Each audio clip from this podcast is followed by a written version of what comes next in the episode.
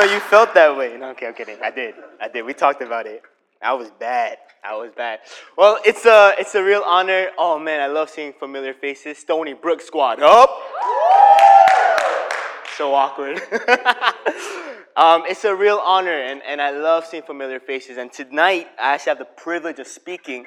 But can we actually do this? I know it might be a little weird, but can we all stand up? There's some things I'm just sensing in my heart, in my spirit, that I, uh, I just want us to go after.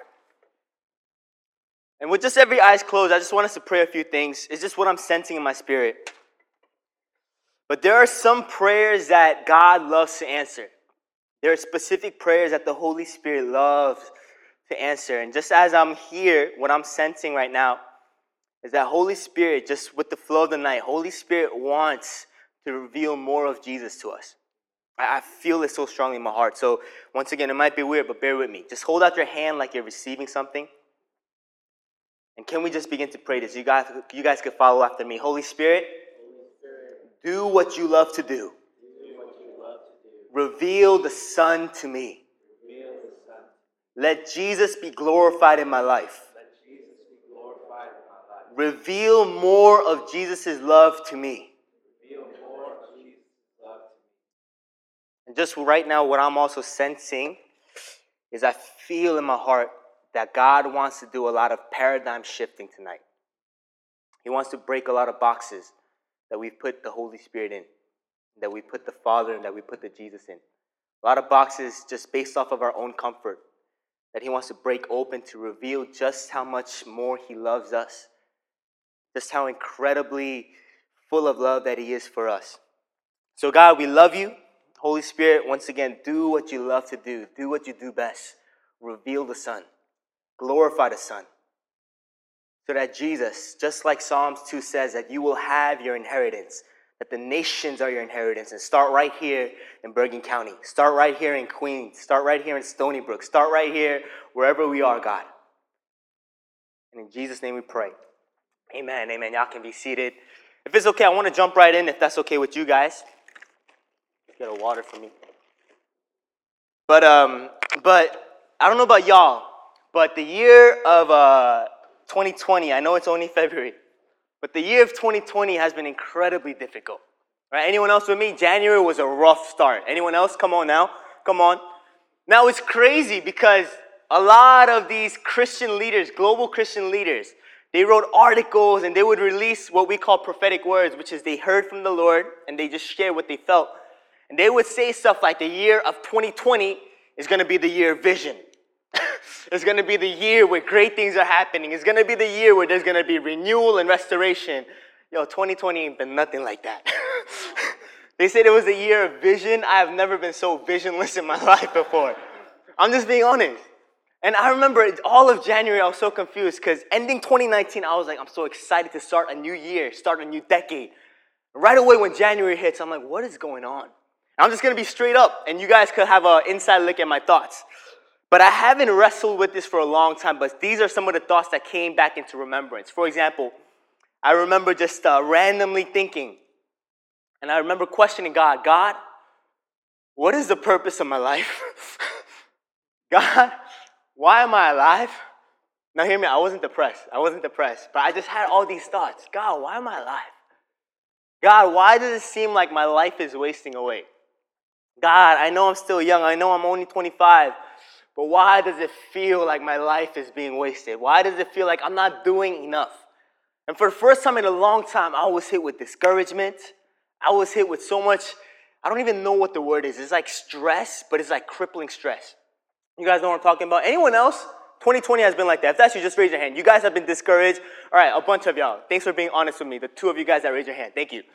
But 2020 was rough. And as the end of January started to appear, I felt like finally I got some clarity. So this is all still fresh to me. This is also what God is speaking to me. So I want to humbly say, you guys can listen to it if you want. If not, it's okay. But this is all fresh. And I really believe that everyone who's, who's here right now is supposed to be here. I truly do believe that. I believe there, there are no mistakes in the kingdom. Whoever is seated here right now, seated here right now, I really believe with all my heart you are supposed to be here. But going off of that, I remember the end of January, I finally got some clarity where I felt like God gave me this phrase in my heart. It was not an audible voice, but it was just something I felt in my heart. And this is what I heard him say Danny, you can do many things for me without me. I said, What, Lord? what does that mean? Danny, you can do many things for me without me. Now, let me take a side note here, real quick. And I want to share why this is all important. American culture, if you guys track with me, as of the last 20 years or 25 years, and I say 25 is because I've only been alive for 25, but the last 25 years, if you could track with me, American culture has been this. Whatever we say is popular, eventually that becomes a status quo. You guys know what I'm talking about? Eventually, it becomes a status quo where everyone else will agree yes, this is the norm, this is popular, this is cool. You guys can look at whatever you want. Fashion, take a look at fashion. Fashion, a group of people, a small group will say, This is cool, this is popular. Then before you know it, everyone will want it. Take a look at Yeezys. Yeezys, in my opinion, I know Pastor Sam got Yeezys on. Yeezys, in my opinion, are some of the most ugly shoes I've ever seen in my life. I'm just gonna be honest. No, no hate. They look like zebra on your feet. No hate. But a small group of people said, This is cool, this is popular. Now the general public has says, This is the status quo. This is a norm for cool sneakers. Y'all tracking with me? The same way the church has fallen victim to this type of culture too. And we started to talk about revival the same way we talk about shoes. We started to talk about revival so casually, unfortunately, that it's just become a, a normal word that we toss around. Yo, you're going to this revival meeting, you're going to this revival meeting, you're going to this revival meeting. Now, why do I say it's unfortunate? Because we began to compromise and define revival to something that is cool and attractive when in reality it is not. We began to compromise the standard of revival to that which is actually not. And what ended up happening, we began to Instagram revival. Yo, check me out. I'm at this revival meeting. Pursuit, or Pursuit. Oh man, I can't even use Pursuit. We're at this revival meeting. Hey, check it out. Hey, look at what all God is doing in this place. Y'all tracking with me? and we begin to sell revival. We begin to be more in love with being seen and doing awesome things for God. We begin to take a shortcut instead of letting God prune us and letting God persevere us and letting God really mold us. We take a shortcut because we want to be seen because it is now cool and attractive. Oh, come on. If you're a Christian in your church, you are cool and you're attractive. no Christian girl wants to meet a non Christian guy. Ladies, let me hear you say amen. All right, thank you for the two of you. But it's true. Christian boys are cool. Christian girls are awesome. If you're a Christian, if you're on fire in the church, you are automatically attractive. But in the same way, we made revival type of kind of like that too. We're now doing awesome things for God has taken precedent over being with God. Now come back with me, with me on my story. Let me bring this full circle. So I remember God gave me that phrase, Danny, doing many things for me is not the same as being with me. And as I sat on it more and more, I really began to understand what he was saying. Now, for me, to be honest, I have a lot of ambition. And I want to be used by God so mightily. I do. I remember praying prayers God, use me more than the person next to me. I'm being so honest. God, if you could use Billy Graham, then you can use me. I remember praying prayers like that. But without me knowing, my heart began to change a little bit. My posture began to shift. And I remember saying things of this nature God, I want to lead a movement for you. God, I want to bring revival for you. God, I want to start my own ministry, Danny Kang International Ministry, D Kim for short, for you. God, I want the world to encounter you, but do it through me for you. Y'all tracking with me? And I remember more and more my prayers and the way that my posture has been God, I want to do awesome things for you. But what God began to show me was Danny, it is possible to do many things for me without me. Now, what does all this mean? For some of us in the church who grew up in the church, specifically tonight's message are for those you would call yourself a follower of Jesus. For those of us who grew up in the church, sometimes we may have even had thoughts like this Hey, God, look at all that I'm doing for you. God, I serve in the church for you. God, I read my Bible for you. God, I pray prayers for you. God, I give up my Sundays for you. But I want to tell you, it's possible to do many things for God without God. Now let's take a look real quick. Matthew 7. We got the slide up if you guys don't have your Bible, but Matthew 7 21. This is a group of people that Jesus is about to preach to. And this is a warning he gives. Take a look at it. It's not a pretty passage. As a matter of fact, this is one of those passages that you wish you didn't read. but let's take a look at it. Matthew 7. Not everyone who says to me, Lord, Lord, will enter the kingdom of heaven, but only the one who does the will of my Father who is in heaven. Look, many will say to me on that day, Lord, Lord, did we not prophesy in your name?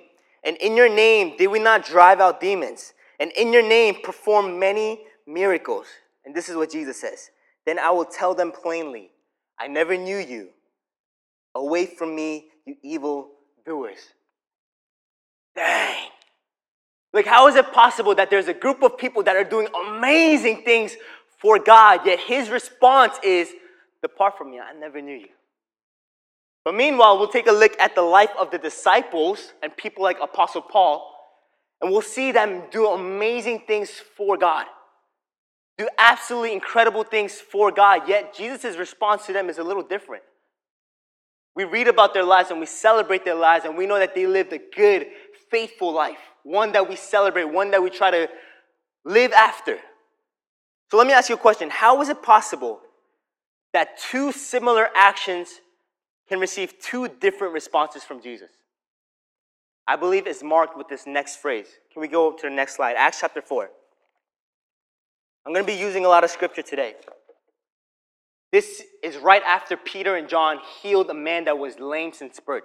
He literally says, In Jesus' name, get up. And that guy got up and he started dancing around. This is after he did that. Now, the religious people, when they saw the courage of Peter and John and realized that they were uneducated, ordinary men, they were astonished and they took note that these men had been with Jesus. Can everyone say that with me? These men had been. This is the difference. How can two similar actions receive two different responses from Jesus? Because one did many mighty things for God without God. But meanwhile, the disciples, they were with Jesus. And from that place of being with Jesus, they were used mightily for God. Now, I want us to dive into this. And hopefully by the end, you will realize this phrase, this, this, this phrase that I want us to really sit on. Doing things for God is not the same as being with God. Doing things for God is not the same as doing things with God. I love revival history and I study moves of God in the past. And there are few men who've been used powerfully by God where you could trace back their life and you will realize that the majority of their life they had spent time with Jesus even when they didn't have a name, even when no one knew who they were. Meanwhile, recently you will find many people who have an incredible platform. They're doing awesome things for God. But why is it that they fall into moral failure? Why is it that they have a life of secret sin behind the amazing things that they're doing for God? It's because of this one phrase. Doing things for God does not mean you are being with God. Doing things for God does not mean you are doing things with God. So let's take a look. I want to give a few examples of what happens when we do things for God without God. Just a few examples. What, what happens? What does our life look like? What is God's response when we try to do amazing things for God without God? First example is found in Luke chapter 10. Luke chapter 10 is a story that we do know pretty well if you grew up in the church. Luke chapter 10, I should have it up there. Let me give some context. Jesus is now in the home of Mary and Martha, two sisters. And when Jesus is there, he's with a bunch of followers. Now, Martha, being the older sister, now she's cleaning the house. She's prepping. She's cooking up some food, probably gonna be some kimchi bokkeumbap, you know what I'm saying? She's cooking it up and she's doing all these awesome things for Jesus. Remember, he's coming into their house. She's doing many things for Jesus. Meanwhile, her younger sister, Mary, is all she's doing is she's just sitting at his feet, at the feet of Jesus, listening to all that he has to say. Now, Martha, being the older sister, goes up to Jesus and says, Jesus, it's not fair, Lord. Tell Mary to help me out. Look, Jesus, look at all that I'm doing for you. Tell Mary to help me out. And look at Jesus' response. Martha, Martha, the Lord answered, You are worried and upset about many things, but few things are needed, or indeed only one. Mary has chosen what is better, and it will not be taken from her. Mary has chosen the one thing that is better, and it won't be taken from her. What happens when we try to do things for God without God? Point number one it's not his desire. All these things that we want to display to God. God, look at this resume of all the things I'm doing for you. It's not his desire. But God, I'm leading, an, I'm leading a movement for you. It, it's not my desire. God, look at the way I'm serving in the church for you. It, it's not my desire. What his desire is, is what Mary did. The one thing, the only thing that matters to be with Jesus. I hope that encourages some of us.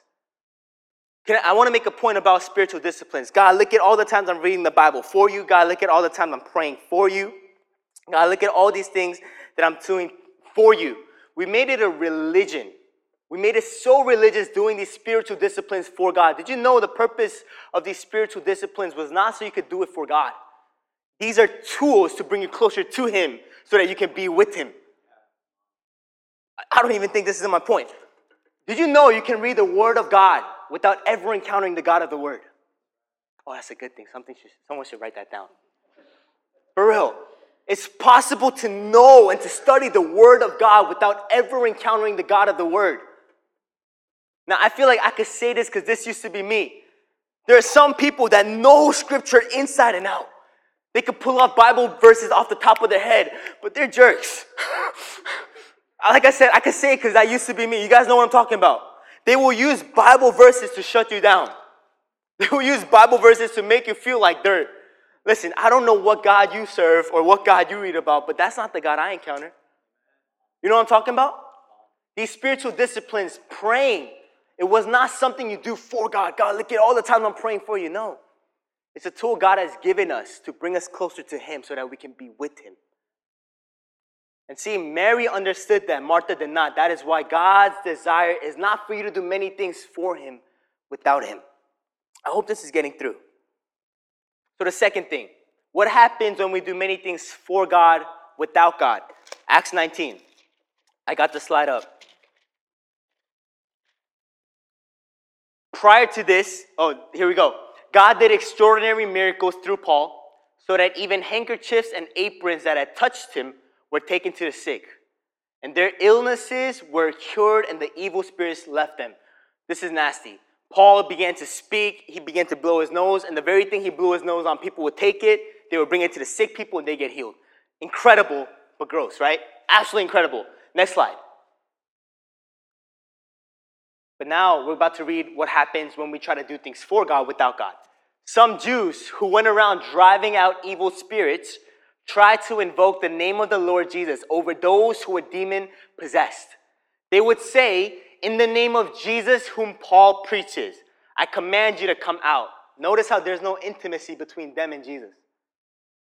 Verse 14 Seven sons of Sceva, a Jewish chief priest, were doing this.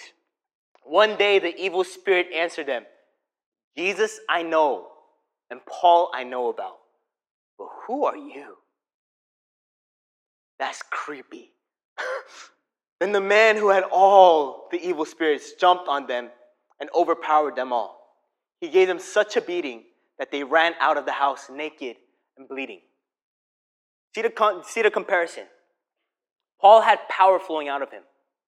These people who had no relationship with Jesus, who had no intimacy with Jesus, who were not with Jesus, who try to do amazing things for God.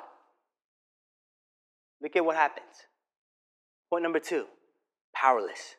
What happens when you try to do amazing things for God without God? It's powerless. Now, I want to make a point here. The sad part about this whole story is not that the Jewish people got beat up. Religious folks, I'm going to call them religious folks. They're probably like people in the church today. They probably memorized scripture, they prayed prayers, they obeyed the Sabbath, the once a week Christian thing. The sad part of the story is not that these people got beat up. But the sad part about the whole story is that there was a man who was being oppressed, who was being tormented by demons. And he came across believers who he believed could set him free. The saddest part about this whole story is that a man possessed by demons left with the same amount of demons he came in with. Man. People who are wanting to be set free come across you. Hey, I heard you got Jesus. Hey, I heard you know Jesus. I heard Jesus can set me free. And they leave with the same problems that they came to you with, with no difference in their life.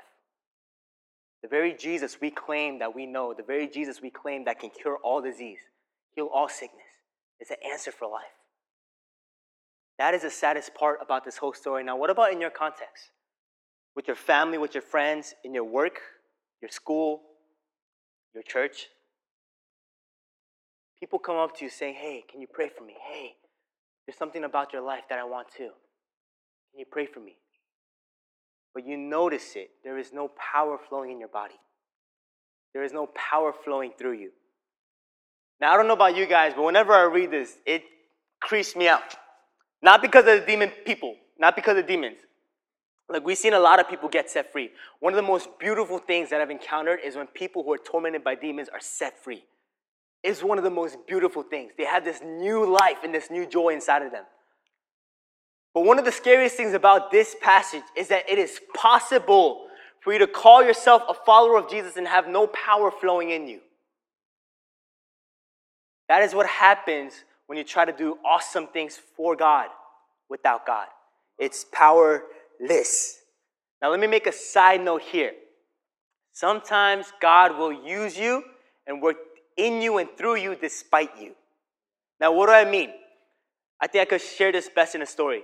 There are many times where God used me to speak life to people, give me quote unquote prophetic words to people, and it would bless them, it would encourage them, they would start crying. But I knew deep down in my heart that I was not walking with God. I knew deep down in my heart I was not with Jesus. I was living a secret life of sin. I had so much pride in me where I wanted all the glory. But check this out God still used me despite me. Why? Not because I'm holy, not because I'm an empty vessel that wants to be filled with His presence. No.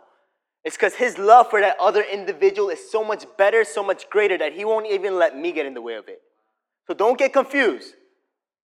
Just because you see God moving in your life does not mean you are walking with God. And I want to share with that from, from experience. Because I think I literally wasted maybe two years of my life post meeting God, believing that I was walking with God because I saw God do amazing things through me. Meanwhile, I knew I had a secret life of sin. I was not walking with them. I desired the name of Danny to be above the name of Jesus. So, what happens when you do things for God without God? There's no power flowing through you. Last thing, last point. What happens when we try to do things for God without God? John chapter 15.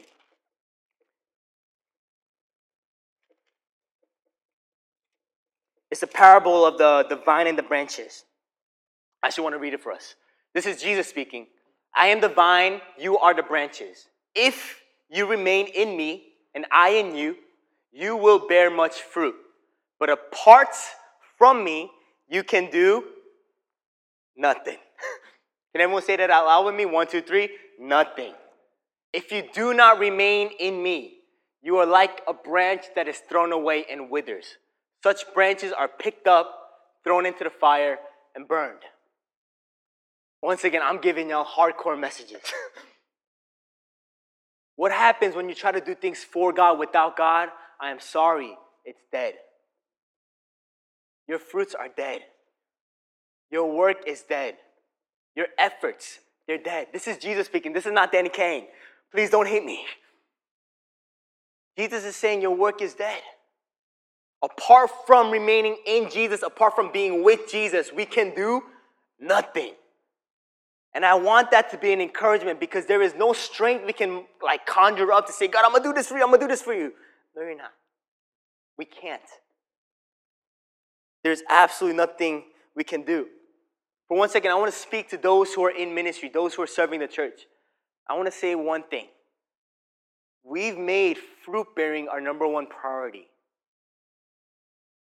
But Jesus' number one priority is not fruit bearing, it's abiding. I got that from my professor at ATS. because this is going on podcast and he might listen to it. What was I saying? oh, yeah. Some of us in ministry have made fruit bearing our number one priority instead of abiding in Jesus. When Jesus' command was for us to abide, we started to care about the fruits. Oh, how many people show up? How many people did I lead to the Lord today? How many people were healed at a pursuit meeting? I mean, we wrestle with it too. We struggle with it too all the time. On behalf of me and the team, we struggle with it all the time too. And there are moments where the Lord will bring, it, bring this into our remembrance. It doesn't matter how many people come to a pursuit meeting, it doesn't matter how many people come to your church. The question is, you as a minister, are you abiding? So, doing things for God without God, I'm sorry to say, but it is dead. Number one, it is not his desire, it is powerless, and it is dead. Now, I don't know about you, but I think I can say this confidently. I don't think there's a single person when all is said and done with their life that they want to go to heaven and they want to see the Father and they want to say this Father, look at all these things I've done for you, Lord. This is a list of all these things that I've done for you, Father. Now, I know it wasn't your desire, and I know it was powerless, and I know it was dead. But Lord, look at all this that I've done for you, God. I think I can say it confidently when I don't think there's a single person here that want to stand before the Father and say that. Let me go to the encouraging part. Let me, let me encourage us a little bit. Then what happens when we prioritize being with God above doing many things for God? What happens when we make that our number one priority, just like we sang today, just like the direction of the whole night since worship, where all we want to do is love on Jesus, where all we want to do is be with Him? What happens if this becomes our number one priority? We're going to stay right here in John 15. When our desire is to be with God, this is what it says I am the vine, you are the branches. If you remain in me and I in you, you will bear much fruit. Now let's jump down to verse 7. If you remain in me and my words remain in you, ask whatever you wish and it will be done for you. This is to my Father's glory that you bear much fruit, showing yourselves to be my disciples. What happens if we make being with Jesus our number one priority above doing many things for God? You will bear God given fruit. Not man made fruit. Not one that comes from striving. Oh, if I could just do this, I could just do this.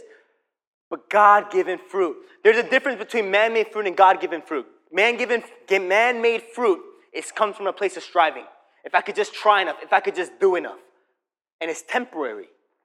And at the end of the day, you receive the glory. God given fruit, on the other hand, it's eternal, it has impact, and ultimately at the end of the day, God gets the glory. And it does not come from striving, it comes from abiding. You guys want to see a move of God in your schools, in your workplace? Awesome! Abide. It sounds so countercultural because it is. See, in our culture today, we say you have to do, do, do, do, do, do, do. But the Bible says something completely different. Jesus says, abide, abide, abide, abide. What happens when we prioritize being with Him above doing things for Him? We bear God given fruit. One of the main reasons why I'm so passionate about revival is because I'm absolutely sick and tired of man made strategies. We've tried, the church has been trying for 2,000 years, technically since 300 AD. So, what is that? 1700 years? I majored in econ. 1700 years. The church has been trying and trying and trying for 1700 years to fulfill the Great Commission. For 1,700 years, we have tried with everything we have to, to fulfill the Great Commission. Within the probably the first, what is it? Up until the, the 20th century, we barely saw any difference. As a matter of fact, missions movement really started to happen around 1900 AD, only about 100 years ago. Why? Because for so long we've tried it with our man made strategies. Like for so long we tried to do awesome things for God with our own ideas and with our own strategies. So, one of the reasons why I'm so passionate about revival is because it's saying, God, there is nothing we can conjure up by ourselves. There is nothing we can think of by ourselves. The only thing we can do is to trust you, God. The only thing we can do is to abide in you, and you will take care of the rest. So, what God can do, what, what would take man normally 20 years to, can, to do, God can do in two months in revival. That is why we are so passionate about revival. What would take man 20 years to do, God can do in two months. Now, let me make another side note here. Abiding or doing things for God and being with God, Jesus never separated the two. Humans did. Let me explain this. Humans, out of our self, selfish desire, out of our selfish ambitions, because we wanted to be known and we wanted to be great, we have separated the two, being with God and doing things for God. We chose to ignore the former and we chose to set, and chose to really dwell in the latter.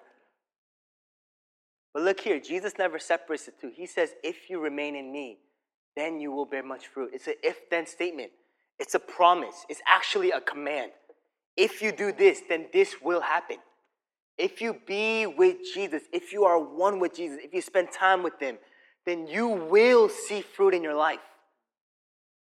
You will see God given fruit in your life. Now, the number one stopper of revival, I'm just trying to bring this all together. Number one stopper of revival is not the devil, is not the enemy. We give him too much credit. The number one stopper of a move of God is not the devil and is not the enemy. The number one stopper of a move of God of revival is people. Because we allow our own personal desire, our own personal ambitions to take over God, godly desire and godly ambition. Because we try to put our names into what God is doing as opposed to letting Him take the glory. When our main desire and our main call is to abide, we try to bear fruit without ever being connected to God. So, what happens when we are one with God? What happens when we remain with God? We will bear God given fruits. There will be an impactful, eternal fruit in your life that you cannot take credit for, that God will ultimately get the glory for. Second thing, what happens when we are prioritizing being with God above doing things for God? Acts chapter 4, we're going to go back to that one more time. Notice how I said the disciples just now did an amazing things for God. Peter preaches a message up front where I don't even know what he says in Acts chapter 2. You can read it, it's awesome. And 5,000 people get converted. And right before this passage, because he healed a blind man and people got to see, 3,000 more people became Christians. 3,000 plus 5,000, 8,000 people became Christians in less than a day. Talk about man made strategies. No man made strategy can, strategy can do that. This is straight up a move of God simply coming from abiding with God. How do we know that? Let's just read that one more time. When they saw the courage of Peter and John and realized that they were unschooled, ordinary men, in other words, they had no resume. they didn't go to a seminary, they didn't have anything to show off. They were astonished and they took note that these men had been with Jesus. The only thing they can equate the power that is flowing in their lives to, the boldness, the power, the authority that John and Peter carried, were not from their resume. They didn't have any. Was not because of this type of school that they went to. They didn't have that. Was not because they make this amount of money. They were broke. Was not because they were good looking or special. It says they were ordinary. The Bible is being nice. It literally means they were boring.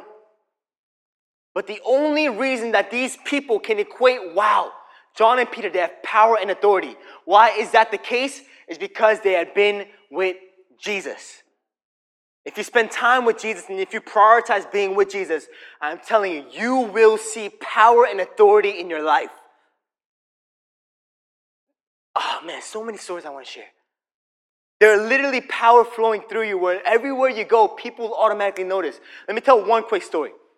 A few months ago, I was at a, a soup dumpling place in Fort Lee. It's called, what's the name of it? No, not the, not the busy one. Uh, Dumpling Den. Dumpling Den. Anyone ever go there? Okay, Dumpling Den. I was there with a friend. We were hanging out. We were chilling. I want to tell you about power and authority. I want to tell you just how real this is. And as we're eating, our waitress comes up to us. I'm going to leave her name out. She comes up to us. She's awesome. She's very sweet, and she begins to serve us. After all is said and done, I feel in my heart, Holy Spirit is speaking to me because I've been with Him. This is not me just trying to conjure anything up. I feel the Holy Spirit's voice in my heart. Danny, I want you to pray for her family. So I did what any other follower of Jesus would do. Can I get the check, please? Can I get a check? And I was so ready to book out of it. but I felt it again. Danny, I want you to pray for her family. So I got up and I said, Hey, you're awesome. Thank you so much for serving us. You're really, you're really cool. This might sound weird, but I'm a follower of Jesus, and I felt like Jesus was speaking to me. Is there anything going on with your family? And I want to pray for your family. I feel like God is asking me to pray for your family. And I kid you not, right away, she just starts crying. She just starts having tears in her. She's like, sorry. I'm like, oh my goodness, what's going on? Ah, I'm not making fun of you, I promise. And starts crying. I'm like, what's going on? And literally about three minutes, she's just constantly crying and tearing up. Finally, she gathers herself, and I said, hey, is everything okay? And she goes, literally two days ago, my grandmother passed away. Two days ago, my grandma passed away, and her family is heartbroken by it. Oh, there is no way I could have thought of that by myself. There is no way I could have had that type of power and authority for that. In that moment, I got to pray for her. We got to bless her. We follow back up maybe about a month later. Hey, what's going on? Do you remember me? Oh, yeah, I remember you prayed for me. Hey, how's everything with your family? And she literally says verbatim, Wow, everything has been amazing after you guys prayed for me. God began to move in my family. We began to sense this overall peace in our family. I can't make that up, but that didn't come from Danny Kang striving to be someone I'm not. It came from abiding with Jesus. It was not a man made fruit. Outside of Jesus, I got nothing. I have no power, no authority. If you abide at Jesus, if you remain with Jesus, if you are with Jesus, you will see power and authority flowing in you. One more thing. I truly do believe that this is the number one thing that a church in America is lacking the most power and authority. We have too many warm seats in the church today. Meanwhile, the world outside the four walls of the church is dying.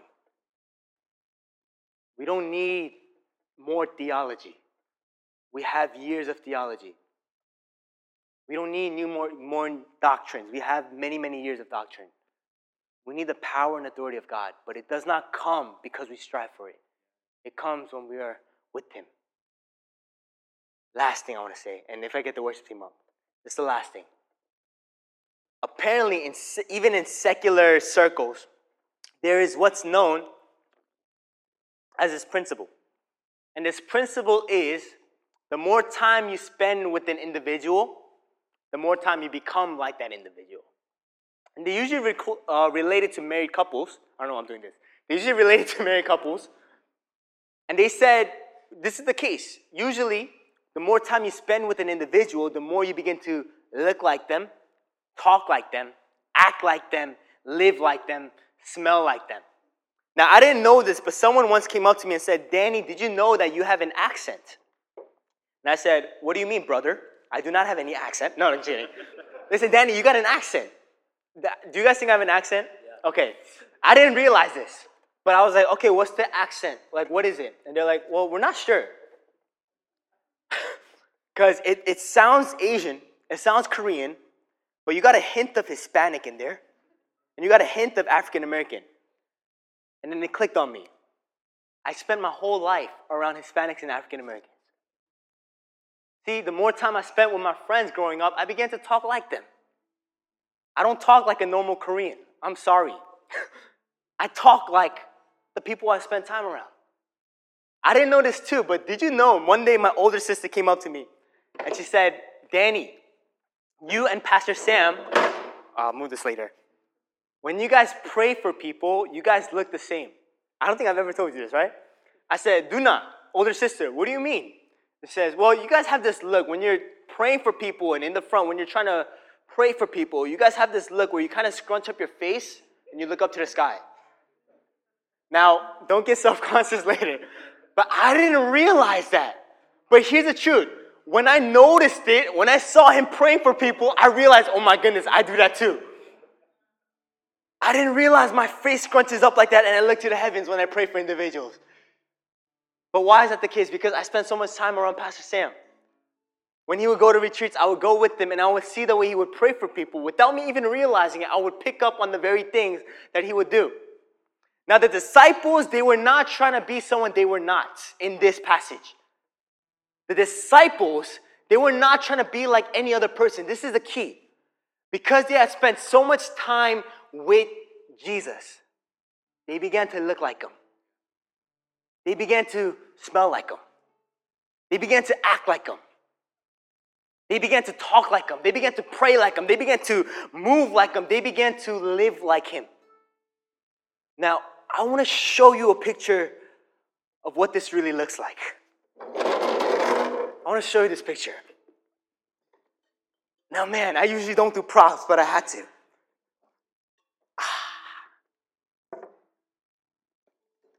Thanks for bearing with me. Is it cool if I talk without the mic? Oh, I should probably turn it off for a little bit. Is it cool if I talk without the mic? Y'all can hear me, right? Now, I think this is the best picture I can come up with to exemplify and to show what this truly is about. Why it's so important to be with God. Listen, real quick, is there anyone who wants to change the world? Come on, world changes. Can you raise your hand? Amen. Anyone hungry for God, raise your hand. Amen. Anyone at the end of your life, you want God to say, Good job, my good and faithful servant. Amen. Then this is for you. This is the picture the best picture I could come up with of what this really looks like, this principle in action. Now, in many ways, all I have here is coffee. Mm, Folgers. Folgers? Folgers. Folgers. In many ways, I think Jesus is like coffee. Now, I'm not being sacrilegious, hear me out. But when I wake up, I want to wake up to Jesus. I want to make up, I want to wake up to coffee. When I'm feeling tired, I just need some more Jesus. I need some more coffee. What else? That's it.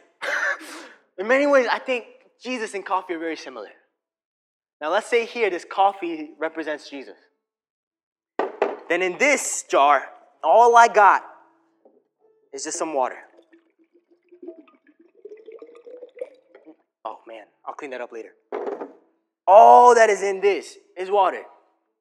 And in many ways, I think this water represents me represents you, represents us. Flavorless, born, just kidding, just kidding. but no one in their right mind would look at this water and say, hey, can I have this coffee? No one in their right mind would look at this and say, wow, you got a nice jar of coffee there. No one in their right mind would, mmm, smells like coffee. No, it doesn't. You're weird. No one would taste it and say, wow, it's, it tastes just like coffee. No, it does not. No one in their right mind would go around saying, hey, this has the same effect as coffee. No, it doesn't. But truth is, this is what we look like. We go around saying, hey, I want to do awesome things for God. Let me hear you. We, we, we go around with all these ambitions, thinking that we have something to give the world when in fact, apart from God, we got nothing. I looked up the original meaning of that word nothing. Do you know what the original meaning means? Nothing. Apart from Jesus, you have to be delusional to think this is coffee. But this is what the church looks like today. This is what I look like. This is what we look like. We try to go around pretending to be someone we're not. And the only person we're fooling is ourselves. This is what it looks like if you try to do things for God without God. There is nothing you can offer this world. So, Danny, what's the key? Well, if you were taking notes, the key is to abide, the key is to be with Jesus. Now, all I'm doing, I'm just adding the coffee in your, adding coffee. That's all it is, just coffee. I'm just gonna add coffee. I won't add all of it. Well, I'm just gonna add all of it. All I'm doing, I'm just adding coffee. That's all I'm doing. Check this out. And all we gotta do is abide. All we gotta do is spend time with Jesus. Oh, come on, I feel like preaching. All we gotta do is be with Jesus. And the more time we spend around His presence, and the more time we spend and we make being with Him our number one priority, the more time we are obsessed with being with God and just loving on God, not so He could bless us, not so we could get anything out of it, but so that simply we can just be with Him. We begin to smell like Him. I would drink this right now, but I won't. We begin to taste like Him. This water is no longer water. You have to be delusional to say, hey, can I get some water? No, it's no longer water. It now became coffee. This water began to have the same smell as coffee, the same effect as coffee, the same taste as coffee. In the same way, if we spend time with Jesus, if we make abiding our number one priority, if we are with Jesus, then you begin to look like Him. You begin to smell like Him. You actually release a fragrance like Him. It's biblical. You begin to talk like Him. You begin to act like Him. You begin to move the way He moves. Greater things you will do than even I. That's what Jesus promises. You will do greater things than even Jesus. And you begin to live like Him. No more conjuring up from our own strength. There is no way, man. Look, I said it. January was so discouraging. Absolutely discouraging. Why? Because I was trying to do all these amazing things for God without God. This right here is the key. You want to see power in your life? You want to see authority in your life? You want to see fruit, eternal fruit in your life?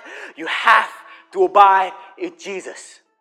If you abide with Him, if you remain with Him, if you make being with God your number one precedent over doing many things for God, you will live like Him, you will look like Him, you will taste like Him and you begin to impact the world just as Jesus impacted the world.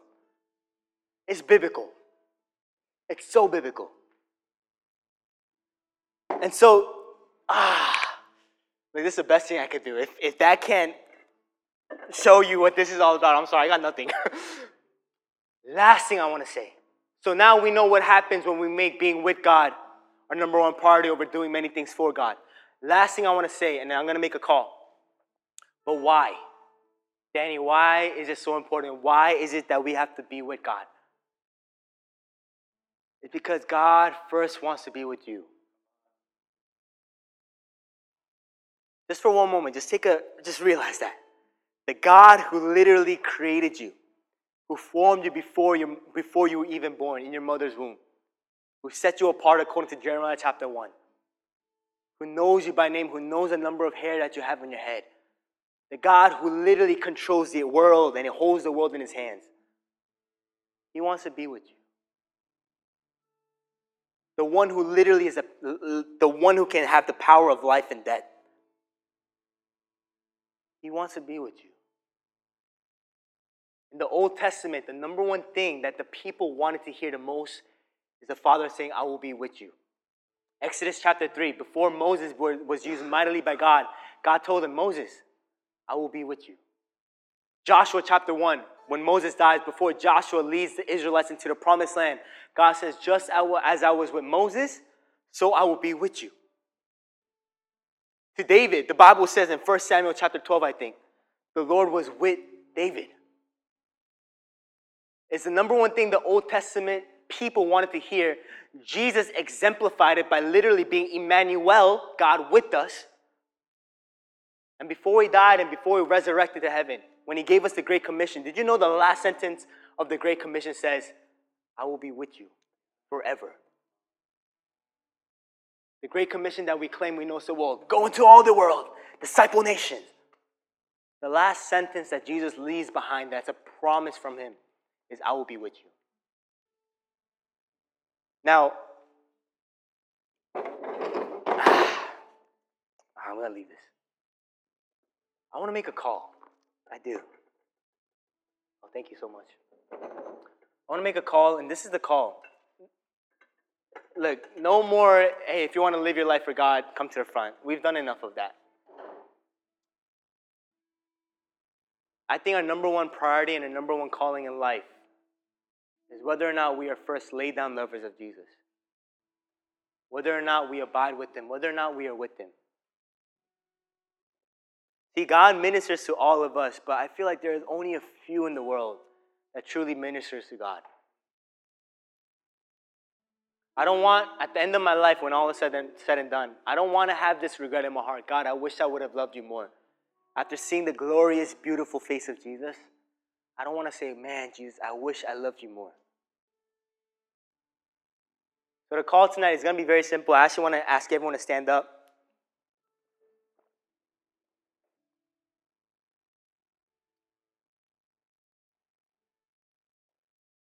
I actually believe this with all my heart. I believe that the ones that God will use mightily are the ones that really prioritize being with His presence. And I believe those are the individuals that God looks for. The, eye, the eyes of God go to and fro like a dove, like a sparrow, searching for hearts that are fully devoted to Him. Notice that doesn't say looking for hearts that want to do awesome things for Him, looking for hearts that are fully devoted to Him. And I feel it so strongly. In this room, there are those who are hungry for a true encounter with God. Not hype. We're done with hype. You guys are sick and tired of hype. Where we want a true encounter. Where we want to know what it feels like to just fall in love with Jesus.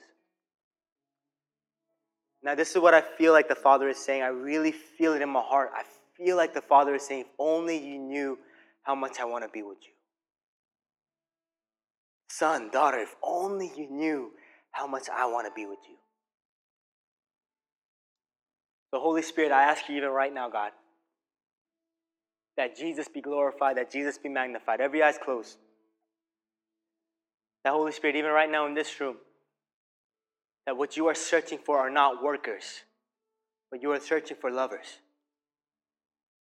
You even said it, I do not call you guys servants. From now on, I call you friends. John chapter 10 No longer do I call you servants, but from this point on, I call you friends.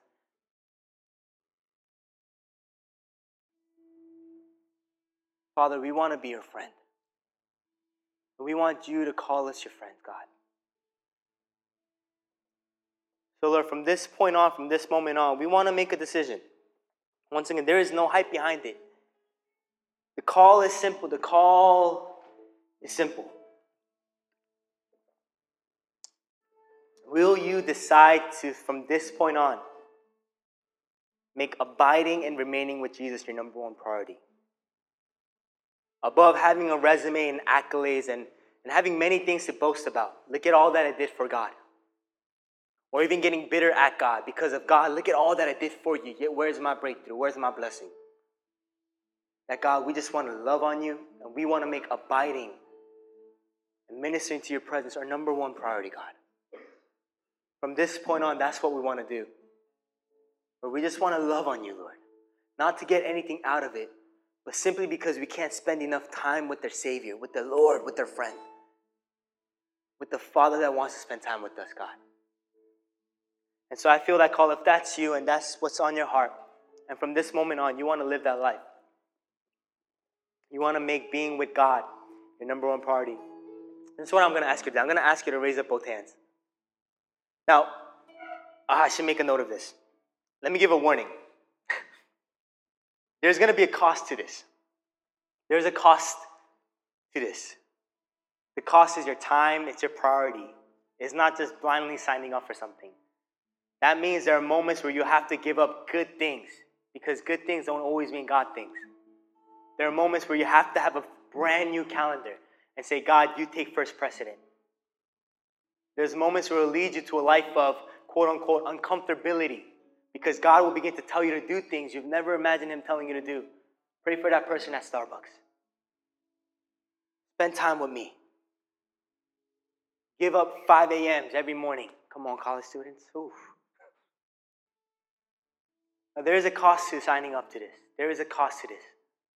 But if that's you, you have counted your cost and you have said, regardless, man, I want to make being what Jesus is.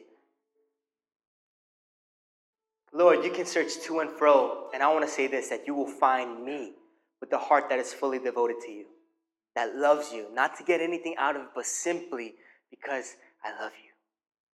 If that's you, every hand raised. If that's you, raise your hand. Come on, come on. Nice and high. Nice and high. And if we can sing that song, Let Your Glory Fall, I just feel such an anointing on that song. And right now, just with your own words, can you just begin to tell Jesus, like actually verbalize to him what's on your heart? Man, for some of us, we have to repent. And what I mean by repent is that we've set our eyes on temporary things, not eternal things. We set our eyes on making ourselves great and our names known, when in fact our call is to lift up the name of Jesus. There is only one name that stands above every other name. And so, right now, whatever you got to do, whatever you got to do to verbalize what is in your heart, can we just begin to do that? Come on, just begin to right now lift up your voice and what is in your heart. The true desire of your heart. If it is Jesus, then let it come forward. Come on. Come, Holy Spirit, right now. Come, Holy Spirit. Lord, we're tired of trying to do all these awesome things for you. Lord, we're, try- we're tired of it, God. We're tired of striving. Striving leads to no fruit. Lord, we're tired of simply being servants. Lord, we want to be friends. Lord, we're sorry for the times where we've got it all backwards, Lord. And we wanted to do awesome things for you without ever realizing that your heart has been, I want to spend time with you, son. I want to spend time with you, daughter. So, God, even right now, Lord, we say from this moment on that we will truly be ones that worship you, Lord. Not to get anything out of it, Lord, but because we are so enamored that we are in awe that Jesus, you would want to be with us. That we are in awe that the creator of the world, the God who holds the world in his hands, the God who created all things wants to be with us, God. And so, Lord, from this moment on, we say, Lord, we will make being with you our number one priority, God.